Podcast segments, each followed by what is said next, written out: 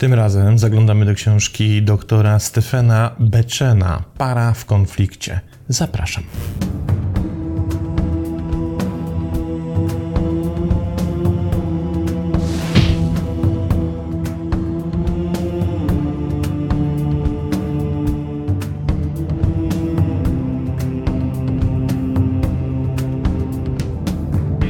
Standardowo zaczniemy od sprawdzenia, kim jest autor dzisiejszej książki. Stephen Bechen uzyskał doktorat na Uniwersytecie Pensylwanii ze specjalizacją w terapii małżeńskiej i rodzinnej. Następnie odbył szkolenie w renomowanej Radzie Małżeńskiej Penn w Filadelfii i ukończył stypendium z psychologii oraz terapii seksualnej w The New York Hospital Corner University Medical Center oraz z psychoanalizy freudowskiej w Instytucie Filadelfijskiego Stowarzyszenia Psychoanalizy. Dr Bechen jest licencjonowanym terapeutą małżeńskim i rodzinnym oraz certyfikowanym terapeutą seksualnym. Jest członkiem Towarzystwa Terapii Badań nad Seksem oraz oczywiście Amerykańskiego Towarzystwa Psychologicznego, a przez wiele lat pracował jako adiunkt kliniczny w programie dla absolwentów terapii par i rodzin na Uniwersytecie Thomasa Jeffersona, a także jako starszy opiekun programu podyplomowej terapii seksualnej Rady do Spraw Związków. Bechen jest jednym z zaledwie kilku terapeutów par oraz terapeutów specjalizujących się w rozwiązywaniu konfliktów na tle seksualnym w kraju, którzy posiadają certyfikaty supervisora zarówno Amerykańskiego Stowarzyszenia Terapii Małżeńskiej i Rodzinnej, jak i Amerykańskiego Stowarzyszenia Edukatorów, Doradców i Terapeutów Seksualności. Dr Bechen jest autorem wielu artykułów i rozdziałów naukowych, licznych blogów, artykułów w czasopismach, ponad 500 felietonów w gazetach i czterech książek o związkach. Specjalizuje się w leczeniu złożonych problemów w związkach, począwszy od romansów, rozwodów, słabej komunikacji, chronicznych kłótni i problemów z intymnością, a także szerokiego zakresu problemów seksualnych, w tym uzależnienia seksualnego, niskiego pożądania seksualnego oraz wykorzystywania seksualnego w dzieciństwie. Dr Bechen prowadzi prywatną praktykę Cherry Hill w stanie New Jersey. Książka ukazała się w sierpniu 2022 roku, czyli równo rok temu. Z tego co się zorientowałem, nie ukazała się jeszcze na rynku polskim, no ale też trudno się spodziewać, że w tak szybkim czasie moglibyśmy się doczekać jej tłumaczenia. Problem w tym, że prawdopodobnie nie doczekamy się go nigdy. Z prostego powodu książka jest bardzo wysoce specjalizacyjna. Jak sam autor pisze, to tak naprawdę podręcznik dla terapeutów, którzy parają się terapią dla par. Podręcznik, który pokazuje techniki terapeutyczne zupełnie nowej, wydaje się, a przynajmniej mało obecnej w świecie perspektywy. I rzeczywiście 80% książki to są czyste techniki pracy z parami, złożone z nawet takich szczegółów jak sposób zadawania pytań, sposób śledzenia narracji w konflikcie, i tego, w jaki sposób można prowadzić właśnie tak wysoce specjalistyczną terapię. Ja się nie zajmuję terapią par, ale zwróciłem uwagę na tę książkę z innego powodu, ponieważ zajmuję się socjologią relacji. I Bechen na podstawie swoich wielu, wielu lat praktyki pracy ze skonfliktowanymi relacjami, myślę, że ma dużo do powiedzenia dla wszystkich tych, którzy chcieliby się dowiedzieć, dlaczego w ich relacjach pojawiają się konflikty. Jakie może być ich podłoże, jaka może być ich przyczyna, na co wydaje mi się, że w ogóle nie zwracamy uwagi, albo w ogóle nie bierzemy tego pod uwagę. I to może być dla wszystkich zainteresowanych relacjami, nie tylko dla terapeutów, w moim przekonaniu wielce ciekawe. Zatem pierwszy fragment. Lecząc pary przez nieco ponad 40 lat, zarówno w prywatnej praktyce, jak i w różnych klinikach, widziałem, jak wiele z nich utknęło w dynamice kołowej jako dwuosobowy diabelski młyn, który ciągle się kręci. Jeden partner atakuje drugiego, co z kolei prowokuje kontratak i odwrotnie. Nazywam tę dynamikę procesem, ponieważ para może demonstrować te interakcje w różnych kontekstach przy użyciu różnych form. Na przykład para może wielokrotnie pokłócić się o różne rzeczy, ale proces konfliktu zwykle pozostaje ten sam, bo zmieniają się wyłącznie kontekst lub treść. Niektóre z tych interakcji stają się dość gorące, a w skrajnych przypadkach wręcz fizyczne. Wiele z tych par leczyło się u różnych klinicystów, zarówno pod kątem orientacji behawioralnej, jak i psychodynamicznej. Inni dodawali indywidualne leczenie, aby przełamać impas, ale ich skuteczność była ograniczona. Ale co utrzymuje te pary w miejscu? Co jest odpowiedzialne za objawy, które powodują ich cierpienie? Ja, pisze Bechen, oferuję jedną perspektywę. Wyjątkowe stanowisko, które mam nadzieję przemówi do moich kolegów z branży. Wszystkie pary od czasu do czasu mają skłonność do walki o kontrolę. Tak się dzieje na przykład wówczas, kiedy jedna strona relacji pragnie kontroli, a druga nie czuje się z tym komfortowo. A wówczas para nie jest w stanie zrównoważyć tego konfliktu w odpowiedni sposób. Ta nierównowaga musi trwać wystarczająco długo i być na tyle intensywna, aby wywołać objawy konfliktu w związku. Ten dominujący, wewnętrzny konflikt, nazywany głównym konfliktem w parze. Wierzę również, że partnerzy przyciągają się i wybierają siebie nawzajem, ponieważ łączy ich ten właśnie główny konflikt. Nazywam takie pary bliźniakami będącymi w konflikcie. Rzucenie wyzwania niezrównoważonemu konfliktowi w relacji i przerwanie ich chronicznej walki o kontrolę to jedna z najbardziej wymagających dynamik w terapii par. I wierzę, że moi współpracownicy i superwizowani zgodziliby się z tym.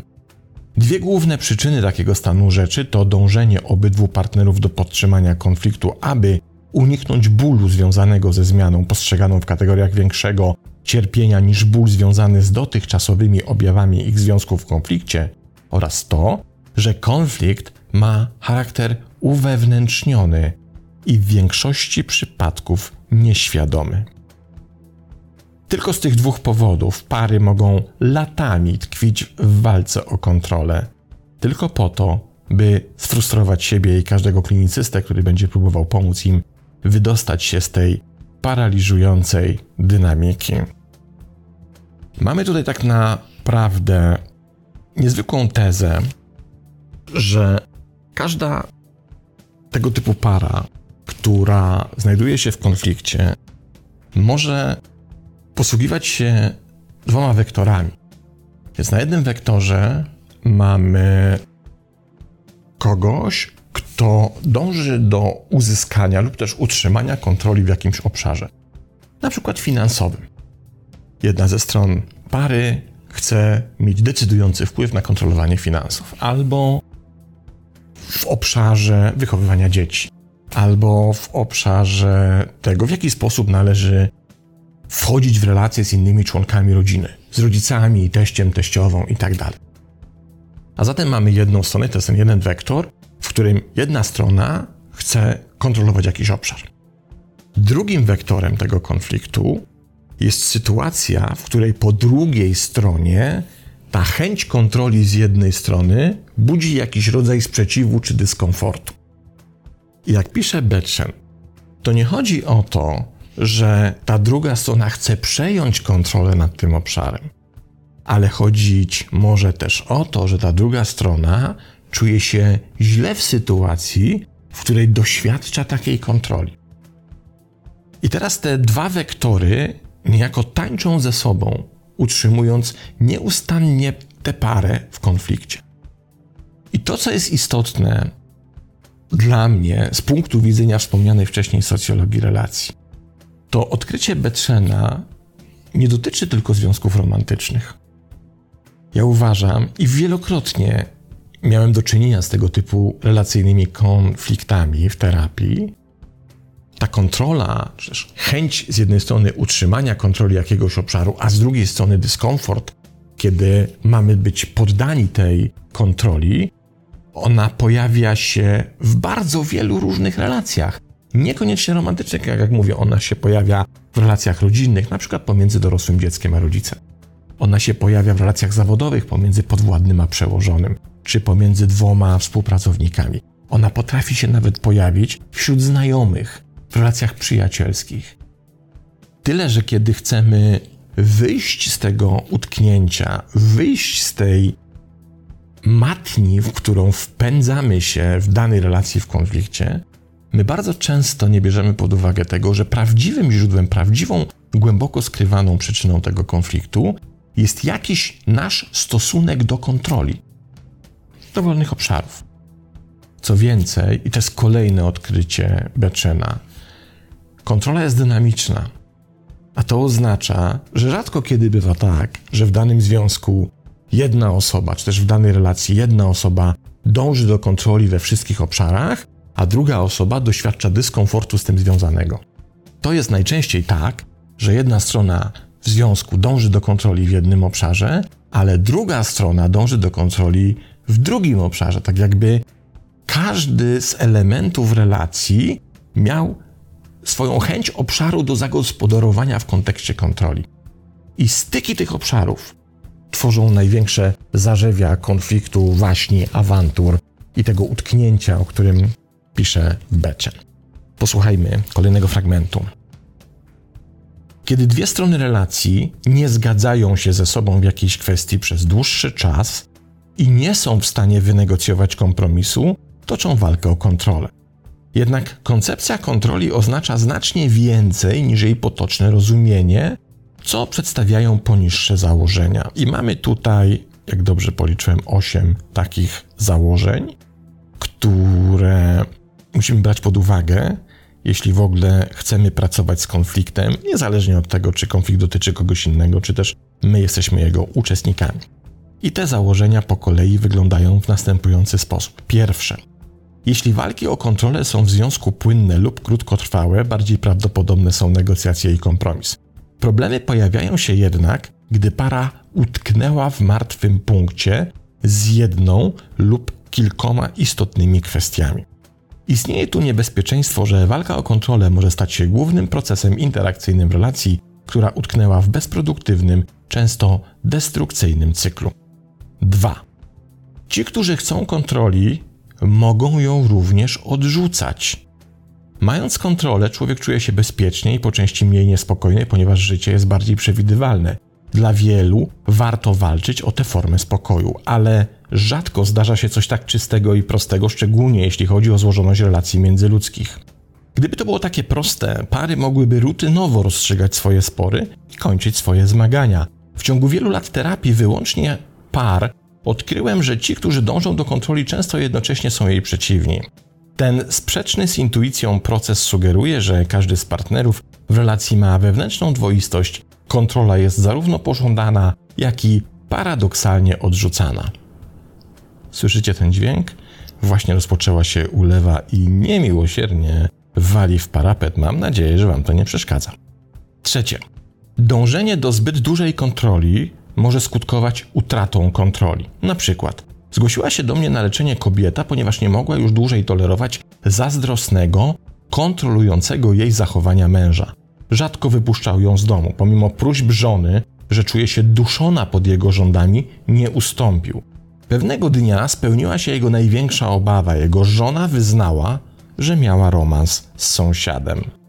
Jej obrona była taka, że ponieważ mąż nie pozwolił jej na więcej wolności, musiała sama sobie z tym jakoś poradzić.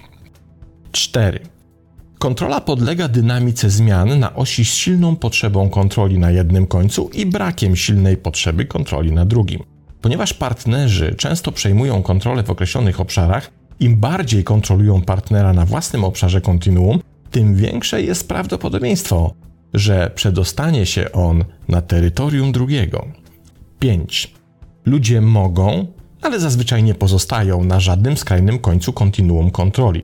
Podczas gdy jeden z partnerów może mieć większą kontrolę, partner niekontrolujący ma zazwyczaj pewną potrzebę kontroli, a kontroler ma pewną potrzebę bycia kontrolowanym lub wymykania się spod kontroli.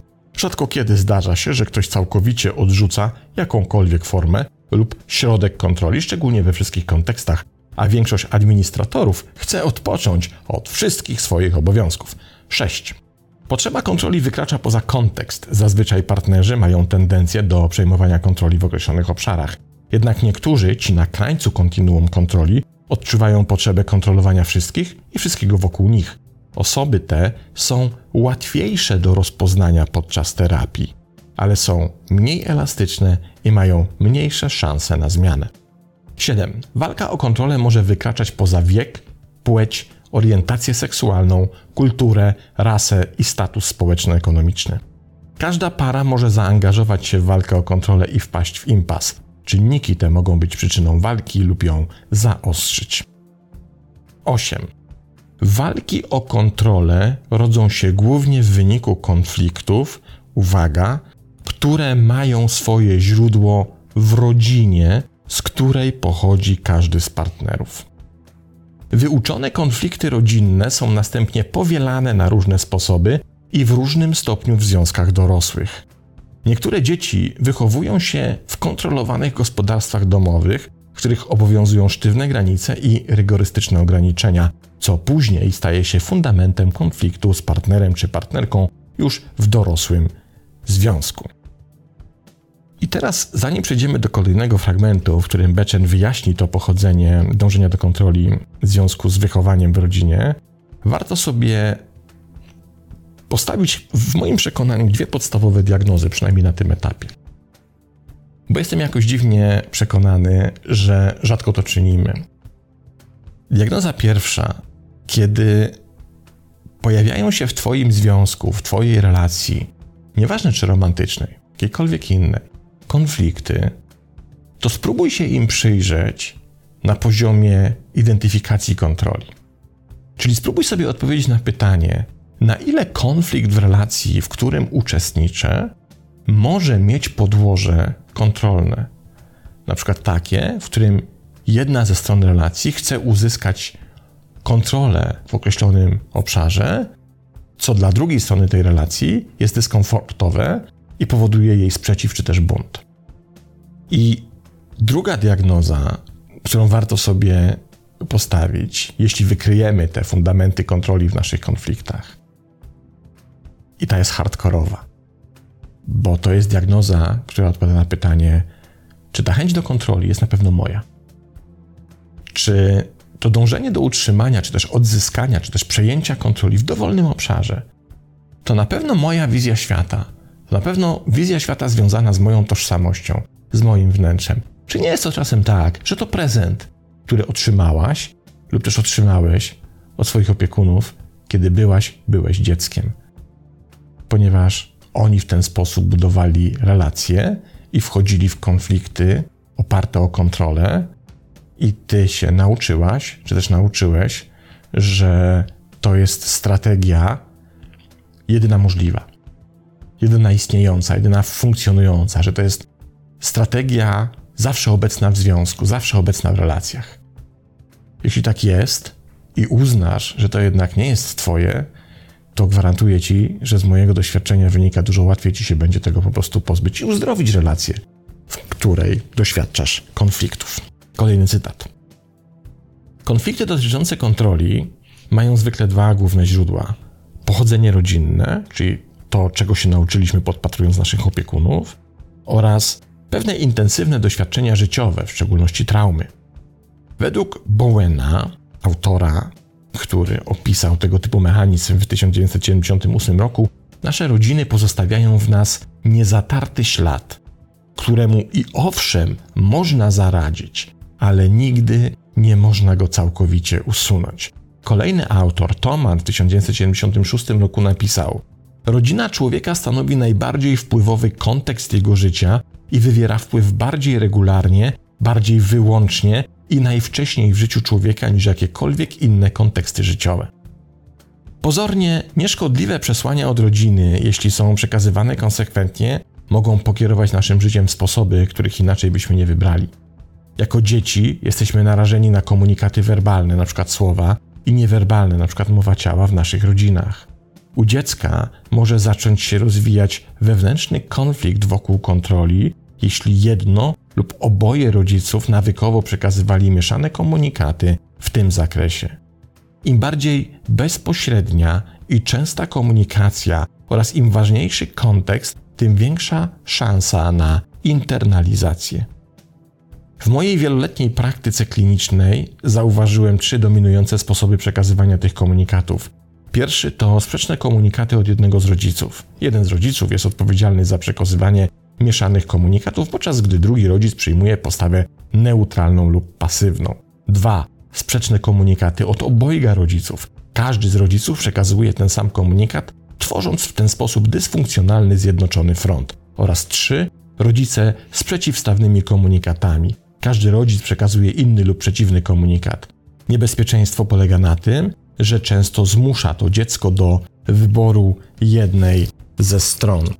Kiedyś zrobiłem mini wykład o zjawisku triangulacji. To takie zjawisko, w którym mamy dwie osoby w konflikcie, które do tego konfliktu niejako zapraszają, chociaż to nie jest do końca dobre słowo, bo właściwie wymuszają obecność w tym konflikcie trzeciej osoby, sugerując, że ma zająć stanowisko którejś ze stron. To jest bardzo częsta sytuacja w wielu rodzinach, kiedy ojciec z matką, matka z ojcem się kłócą i próbują w tej kłótni znaleźć w dziecku orędownika swoich argumentów.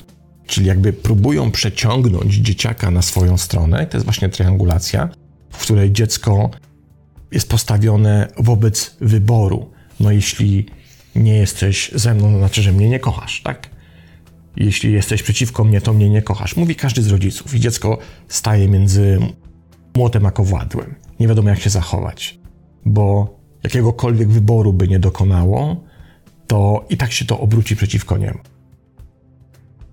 Jeśli teraz to dziecko obserwuje, że każdy rodzaj nieporozumienia, ba, każdy rodzaj innego zdania na dany temat jest jednocześnie sygnałem, że nieuchronnie po tej różnicy zdań następuje konflikt, bo nie ma możliwości inaczej wypracowania odpowiedniego kompromisu, no to to dziecko, już jako dorosła osoba, również w ten sposób będzie organizowało obsługę różnicy zdań w swoim związku. Czyli wychodziło z różnicy zdań poprzez budowanie konfliktu.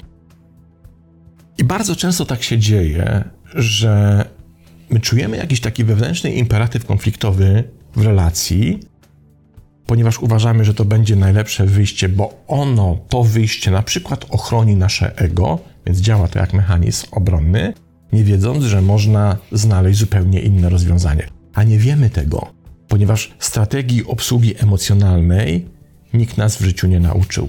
Nie uczy nas szkoła, nie uczą nas nauczyciele, nie uczy nas żaden oficjalny system edukacyjny. Więc jedyną szansą nauczenia się strategii obsługi emocjonalnej jest podpatrywanie naszych opiekunów. A to bardzo często bardzo kiepskie wzorce. I uczymy się tak naprawdę kłócić, zamiast te konflikty rozwiązywać.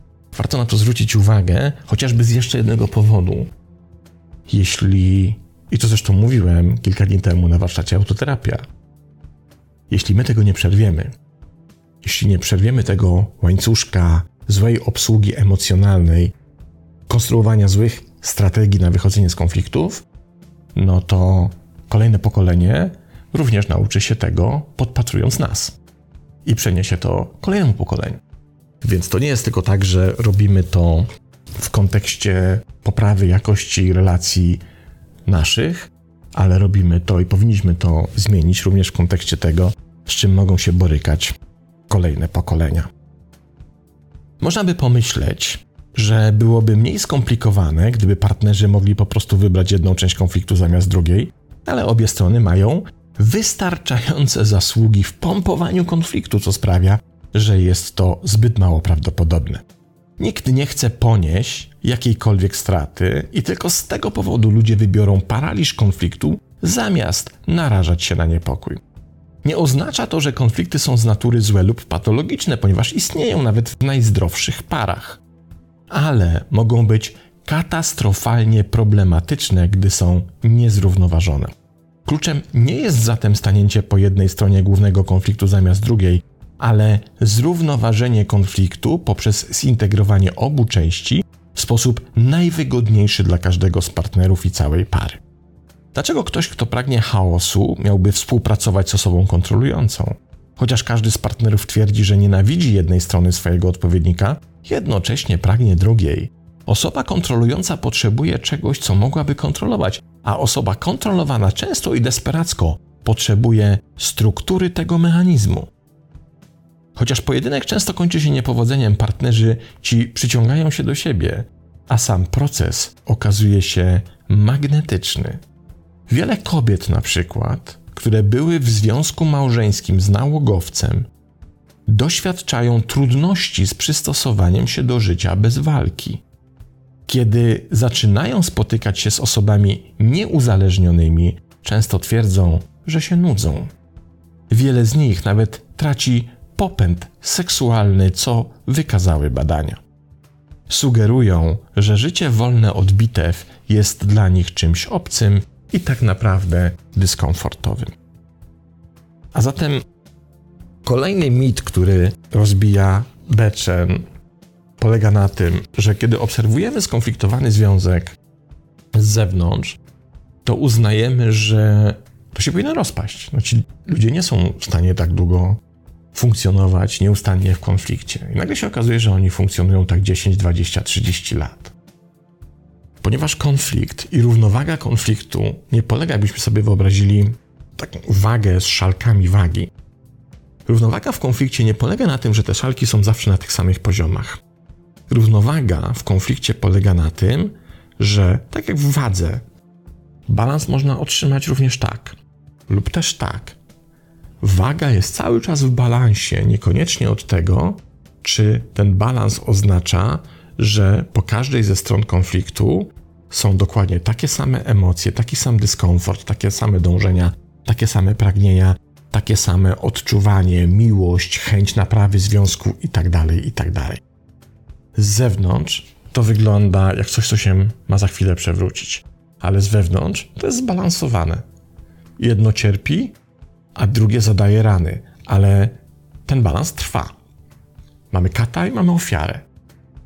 Czasem się to zmienia rolami, ale to jest zadziwiająco paradoksalna równowaga i dlatego to się tak często utrzymuje w tej równowadze i nie chce odpuścić z tego utknięcia. Ostatni cytat. W ciągu ponad 40 lat leczenia par, średnio 30-40 tygodniowo, Stwierdzam, że koncepcja kontroli ma kluczowe znaczenie dla zrozumienia, w jaki sposób powstają, utrzymują się objawy konfliktu w relacjach. Studiując tę koncepcję, byłem naprawdę zaskoczony, że nie jest dostępna ani jedna profesjonalna książka na ten temat, która mogłaby pomóc terapeutom par w ich pracy i skuteczności terapii.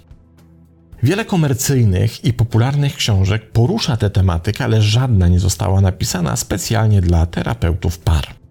Ponieważ to pominięcie spełniło nowe kryteria, które wyznaczyłem w mojej pracy naukowej i zawodowej, zacząłem spędzać dużo czasu na rozmyślaniu i pisaniu na temat koncepcji kontroli.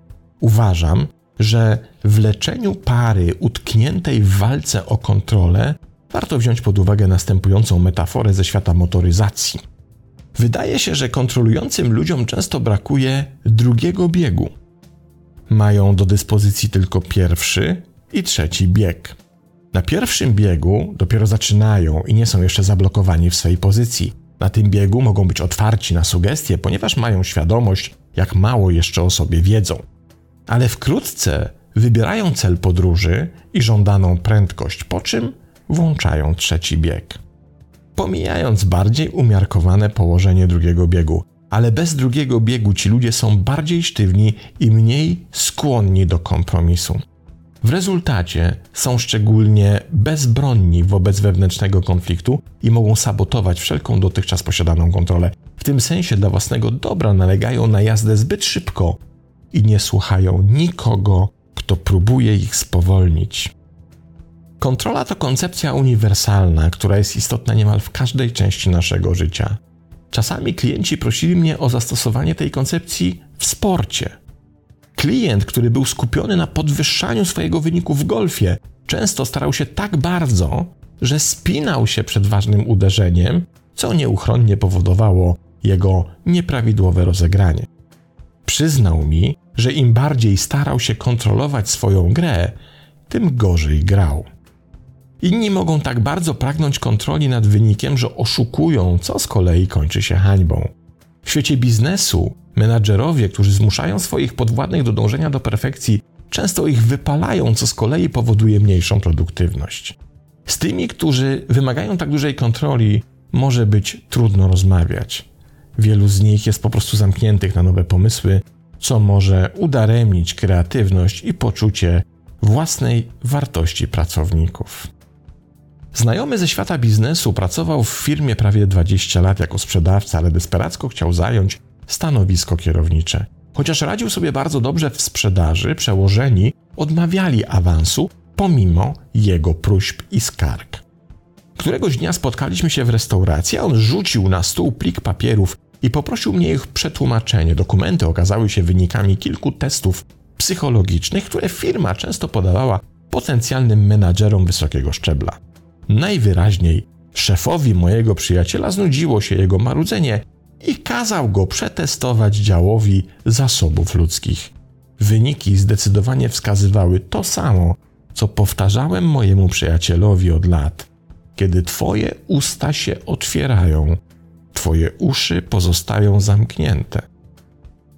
Krótko mówiąc, te testy wykazały, że mój przyjaciel jest sztywny, uparty i kontrolujący i że byłby tak naprawdę okropnym menadżerem. Kontrola działa także na poziomie makro, co być może nigdy nie było bardziej widoczne niż dzisiaj. Tworzą się grupy, a ludzie wybierają strony konfliktu w sposób nawiązujący do czasów wojny domowej. Wielu używa terminu polityka tożsamości, aby wyjaśnić, dlaczego ludzie wybierają jedną ze stron, nawet jeśli w określonym kontekście nie ma to sensu. Na przykład moi przyjaciele zastanawiają się, dlaczego nasze dwie główne partie polityczne, od razu mówię, tu jest mowa o Stanach Zjednoczonych, dlaczego nasze dwie główne partie polityczne toczą wojnę nie tylko między sobą, ale także wewnętrznie. Zastanawiają się, dlaczego obie strony zdawały się upolityczniać dwustronnego wirusa. Odpowiedzią jest kontrola. Nie możesz rządzić krajem, dopóki twoja partia nie zdobędzie urzędów.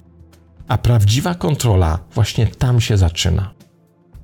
Podsumowując, moim celem podczas pisania tej książki nie było namawianie terapeutów para, aby stosowali mój specyficzny model leczenia, raczej chcę ich zainteresować konkretnym spojrzeniem na koncepcję kontroli. Odkryłem, że jest to wszechobecne w życiu par. Odgrywać rolę w wyborach partnera, co jest niezależne od rasy, kultury, orientacji seksualnej, ale za to złożone i paradoksalne, odpowiedzialne za impasy w związkach i szeroką gamę objawów. I na szczęście bardzo podatne na terapię. Jeśli udało mi się pomóc niektórym terapeutom w zwróceniu większej uwagi na te koncepcje w procesie leczenia, to było to warte wysiłku. Polecam tę książkę oczywiście, jeśli nas słuchają, a wiem, że słuchają psychoterapeutom, którzy między innymi pracują w terapii par. Myślę, że to będzie niezwykłe narzędzie, bo tak jak mówiłem na początku, duża część książki jest poświęcona już konkretnym technikom pracy terapeutycznej i myślę, że będzie to bardzo pożyteczna lektura, ale polecam ją też wszystkim tym, którzy chcą zrozumieć, na czym polega to, że tak często w relacjach się konfliktujemy i tak rzadko potrafimy z tych konfliktów zrezygnować, czy też wejść w jakiś rodzaj porozumienia, czy też kompromisu. Sierpień 2022 roku ta książka miała swoją premierę. Stephen Bechen, para w konflikcie. To tyle. Pozdrawiam i do następnego razu.